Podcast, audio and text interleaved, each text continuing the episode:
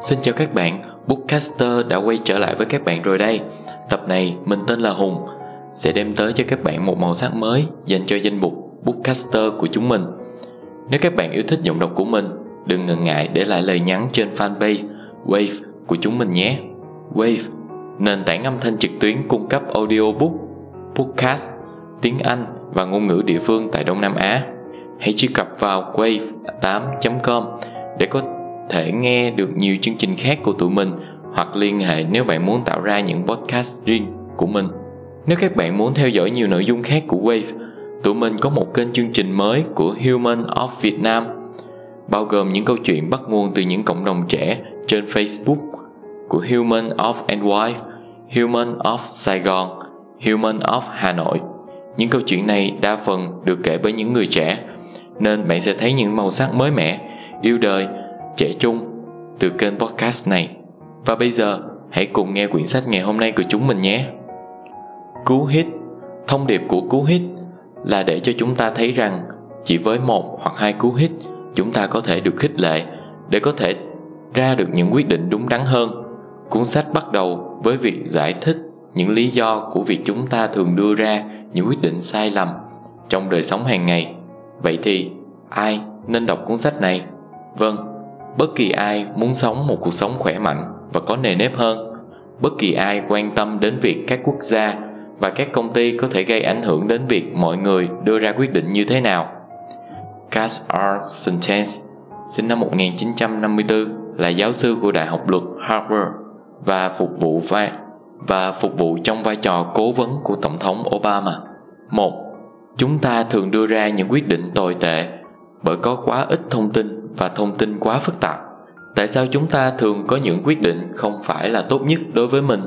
Trong rất nhiều trường hợp, đơn giản là vì chúng ta có quá ít hoặc quá nhiều thông tin hoặc là chúng ta không thể lường trước được hệ quả của những hành động của mình chỉ khi chúng ta có và có thể xử lý một lượng thông tin vừa đủ chúng ta mới có thể đưa ra được những quyết định chuẩn mực ví dụ khi chúng ta cần phải chọn một loại kem ở cửa hàng bán kem chúng ta thường đưa ra quyết định rất nhanh chúng ta nhìn thấy ở đó có những vị gì?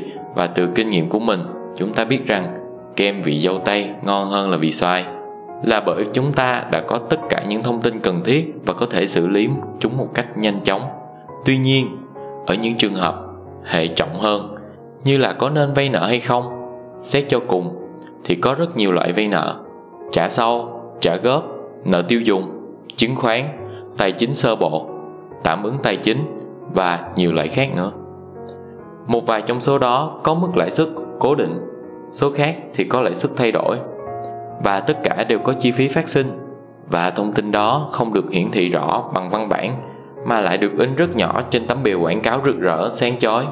Nói cách khác, dù chúng ta có bí mật, biết được tất cả những thông tin có liên quan thì vẫn rất khó để có thể chọn lọc và so sánh các dịch vụ này một cách khách quan những trường hợp như vậy, chúng ta có thể hoàn toàn bị chán ngợp. Hai, con người hành động chủ yếu dựa vào linh cảm. Khi nhìn thấy một em bé đang cười, chúng ta không thể nào không cười theo. Cái quyết định cười đó được đưa ra một cách vô ý thức. Phản ứng của chúng ta hoàn toàn là tự xảy ra. Nhưng khi chúng ta cần tính xem 347 nhân 12 bằng bao nhiêu, chúng ta lại làm hoàn toàn có ý thức. Và việc tìm ra câu trả lời đòi hỏi nỗ lực và một chút thời gian. Những ví dụ sau đây mô phỏng cho hai hệ thống suy nghĩ khác nhau. Trong trường hợp với em bé, chúng ta sử dụng hệ thống tự động, như là linh cảm. Trong trường hợp làm toán, chúng ta sử dụng lý trí hay hệ thống suy nghĩ. Chúng ta không có đủ thời gian hay năng lượng để suy nghĩ về từng hành động nhỏ mà chúng ta thực hiện mỗi ngày. Do đó, chúng ta thường để hệ thống tự điều khiển hành động chúng ta hệ thống này hầu như làm việc rất tốt, nhưng không phải trong mọi trường hợp. Dựa trên việc đơn giản hóa, hệ thống tự động thường được nâng đỡ bởi một bộ khung yếu ớt của những cảm xúc tự phát và những kinh nghiệm chủ quan. Ví dụ, như khi dự đoán khả năng chúng ta có thể bị đột quỵ, việc đầu tiên chúng ta nghĩ đến là số người chúng ta biết đã từng bị đột quỵ. Nếu không hề quen ai đã từng bị đột quỵ chúng ta liền tự động cho rằng nguy cơ mắc phải đột quỵ của chúng ta rất thấp. Và như vậy, ngay cả khi nguy cơ của chúng ta cực kỳ cao, chúng ta không có bất cứ biện pháp đề phòng nào. Nói cách khác, linh cảm của chúng ta đầu tiên dẫn chúng ta đến một phán xét sai lầm, và sau đó là một quyết định thiếu khôn ngoan. Ba, đôi khi chúng ta đưa ra những quyết định sai lầm bởi vì chúng ta không chống lại được cám dỗ hoặc hành động thiếu suy nghĩ. Nếu bạn đưa một điếu thuốc cho người nghiện thuốc lá lâu năm và khi cô ấy đang trong quá trình cai thuốc, sẽ rất khó khăn cho cô ta có thể chống lại được sự cám dỗ. Mặc dù cô ấy muốn bỏ và biết tác hại của thuốc lá, nhưng có thể cô ấy vẫn sẽ hít một hơi. Thiếu ý chí là lý do cho phản ứng không khôn ngoan này. Mặc dù có dự định từ trước, nhưng sự cám dỗ chỉ đơn giản là quá tuyệt vời. Sự bồng bột nhất thời cũng dẫn chúng ta tới những tình huống tương tự.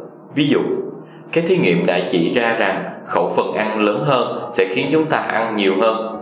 Nếu chúng ta có một suất ăn lớn ở phía trước, chúng ta sẽ ăn nhiều hơn bình thường, ngay cả khi nó không ngon. Trong một thí nghiệm, các nhà nghiên cứu đã đưa ra được các đối tượng thí nghiệm đến một buổi chiếu phim. Trước khi bước vào rạp phim, trước khi bước vào rạp phim, các đối tượng tham gia nhận được một túi bỗng ngô đã để lâu. Một nửa số họ nhận được một túi nhỏ, số còn lại nhận túi cỡ trung bình mặc dù hầu hết người tham gia nói rằng bỗng ngô không ngon nhưng họ vẫn ăn rất nhiều và những người có túi lớn còn ăn hết nhiều bổng trong cái túi to của họ hơn 4. Một vài công ty đã lợi dụng khuynh hướng đưa ra quyết định sai lầm của con người. Để thành công, các công ty phải bán các sản phẩm và kiếm được lợi nhuận. Để làm vậy, họ phải đáp ứng nhu cầu của khách hàng. Việc sản phẩm đem đến hiệu quả tích cực hay tiêu cực tới khách hàng không phải là một vấn đề của một số công ty. Họ chỉ quan tâm liệu khách hàng có mua sản phẩm hay không. Đôi khi, các công ty không chỉ đáp ứng những nhu cầu sẵn có mà còn có thể tạo ra được những nhu cầu mới cho khách hàng. Ví dụ nhiều người không biết phải làm gì khi đối mặt với sự cám dỗ và không suy nghĩ kỹ về hậu quả khi phải đưa ra những quyết định tức thời. Các công ty đã dùng điều này để dụ dỗ khách hàng mua nhiều hơn dự tính ban đầu của họ. Đây là cách tiếp cận chính của những công ty muốn đẩy mạnh đầu ra cho các khẩu phần ăn cỡ lớn thay vì cỡ thường. Và sự sẵn có của những khẩu phần ăn cỡ lớn là một trong những lý do tại sao lại có nhiều người ăn quá nhiều như vậy. Việc đăng ký dùng thử các dịch vụ định kỳ là một trường hợp khác mà các công ty khai thác điểm yếu trên con người. Bạn có thể đăng ký và nhận định kỳ miễn phí các dịch vụ trong một thời gian nhất định. Nhưng nếu bạn không chấm dứt trong thời gian được cho phép ngừng, nó sẽ được tự động gia hạn và bạn sẽ tiếp tục sử dụng dịch vụ định kỳ và phải thanh toán cho việc đó. 5. Cú hích là những thay đổi khôn ngoan, tùy thuộc vào từng bối cảnh để tránh cho chúng ta khỏi việc quyết định sai lầm. Làm thế nào chúng ta có thể tránh được việc đưa ra những quyết định sai lầm? Chính bằng những cú hích hay những cú đẩy nhẹ đúng hướng? Những cú hích không phải là những điều cấm kỵ hay những thông điệp quảng cáo thông minh. Đúng hơn, chúng là những hành động khôn ngoan giúp cho chúng ta hành xử dễ dàng theo hướng tốt nhất, mà không cần gò theo một nguyên tắc nào hành xử nào đúng hơn. Chúng là những hành động khôn ngoan, giúp cho chúng ta hành xử dễ dàng hơn theo hướng tốt nhất, mà không cần gò theo một nguyên tắc nào hành xử nào. Hiểu một cách đơn giản, những cú hích để cho chúng ta do, những cú hích để cho chúng ta tự do, đồng thời cũng giúp cho chúng ta dễ dàng đưa ra những lựa chọn đúng bày biện trái cây tại những điểm dễ trông thấy và đặt đồ ăn vặt ở những chỗ ít gây chú ý hơn trong một quán ăn là một cú hích. Chúng ta phân vân giữa việc mua một quả táo và một thanh kẹo, nhưng sự sắp xếp sản phẩm như vậy nhắc cho chúng ta tới chỗ những quả táo có lợi cho sức khỏe. Tất nhiên, những cú hích cũng có thể được sử dụng cho các mục đích ít chân chính hơn, như việc các công ty muốn định hướng quyết định mua hàng của khách hàng. Ví dụ, trường hợp ở siêu thị những công ty đã sử dụng những cú hích trong một thời gian dài sẽ sắp xếp những công ty đã sử dụng những cú hích trong một thời gian dài sẽ sắp xếp những món hàng đắt tiền nhất ở những giá hàng ngang tầm mắt. Những ví dụ về các loại hoa quả được bày biện dễ thấy trong nhà hàng cho thấy những cú hích cũng có thể giúp mọi người lựa chọn được những giải pháp thay thế lành mạnh hơn và sẽ tốt hơn. 6. Sự mặc định là cú hích rất hiệu quả khiến cho người ta tự động làm những gì tốt nhất cho mình để cho chúng ta không phải nén óc mỗi khi phải đưa ra quyết định những tình huống cần phải đưa ra quyết định nên được tạo lập theo cách những phản ứng tự động sẽ đem lại kết quả tích cực. Dịch vụ Gmail được vận hành với những lời nhắc nhở đính kèm. Nếu trên nội dung email xuất hiện những từ như hãy tìm tệp đính kèm nhưng không có tập tin nào đã được đính kèm, khi đó chương trình email sẽ tự động nhận biết và đưa ra yêu cầu đối với người dùng. Có phải bạn muốn gửi một file đính kèm? Cú hích nhỏ này có thể giúp người dùng tiết kiệm nhiều thời gian và tránh được các rắc rối không đáng có. Các công ty có thể lựa chọn một hệ thống tương tự để hỗ trợ nhân viên của mình đưa ra một quyết định khôn ngoan. Ví dụ như là việc ghi danh vào các kế hoạch trợ cấp của công ty. Vì hầu hết, mọi người đều có khuynh hướng lười biếng và ngại thay đổi. Việc ghi danh vào kế hoạch trợ cấp của công ty không nên là tùy ý. Sẽ tốt hơn nếu thiết lập một chương trình theo cách để tất cả các nhân viên đều được tự động ghi danh và nếu họ không muốn thì họ phải từ chối dứt khoát các công ty nên chọn cách mặc định để đảm bảo rằng nhân viên làm đúng ngay cả khi họ không làm gì cả 7. Những cú hích rất hữu ích khi chúng ta có quá nhiều sự lựa chọn hoặc khi tương lai đang bị đe dọa. Thời điểm thuận lợi nhất để sử dụng các cú hích là trong các tình huống mà việc đưa ra các quyết định đúng đắn là cực kỳ khó khăn đối với chúng ta.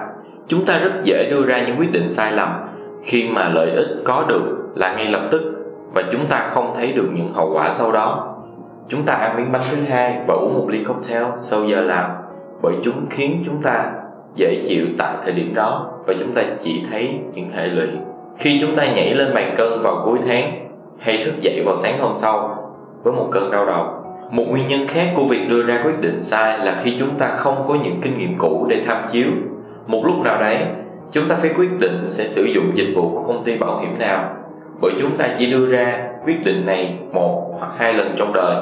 Chúng ta không thể căn cứ vào những kinh nghiệm trước đó. Và thậm chí, sau khi đã chọn được một công ty bảo hiểm y tế, thì lại phải quyết định tiếp mình sẽ theo gói bảo hiểm nào.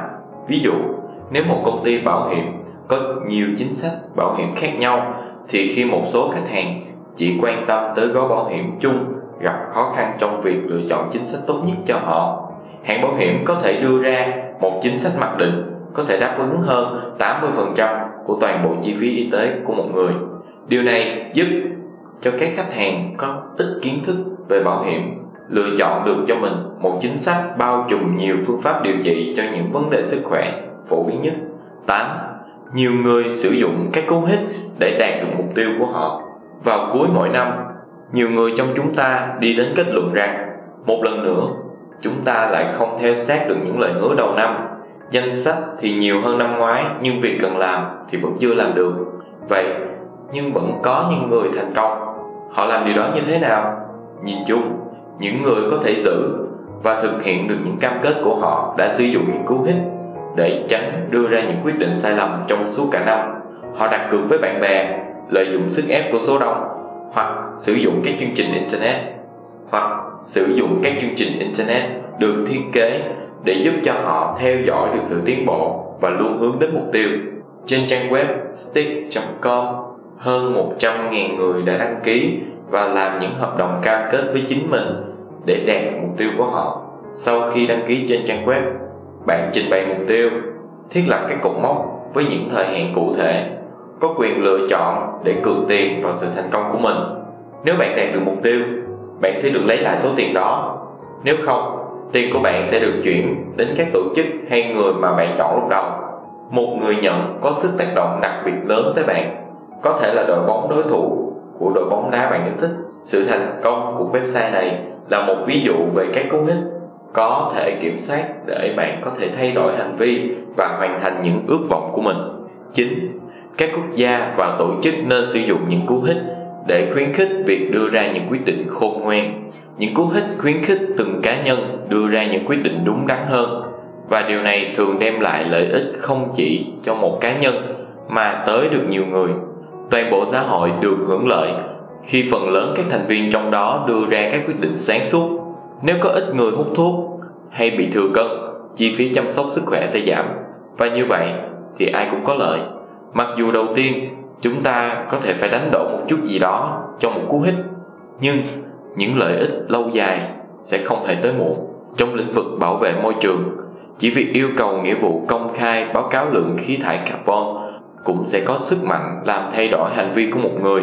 Nghĩa vụ này không hoàn toàn cấm các công ty vượt quá giới hạn lượng khí thải ô nhiễm cho phép thay vào đó Nó hoạt động như một cú hích bằng cách tạo ra những động cơ tự nguyện cắt giảm lượng khí thải.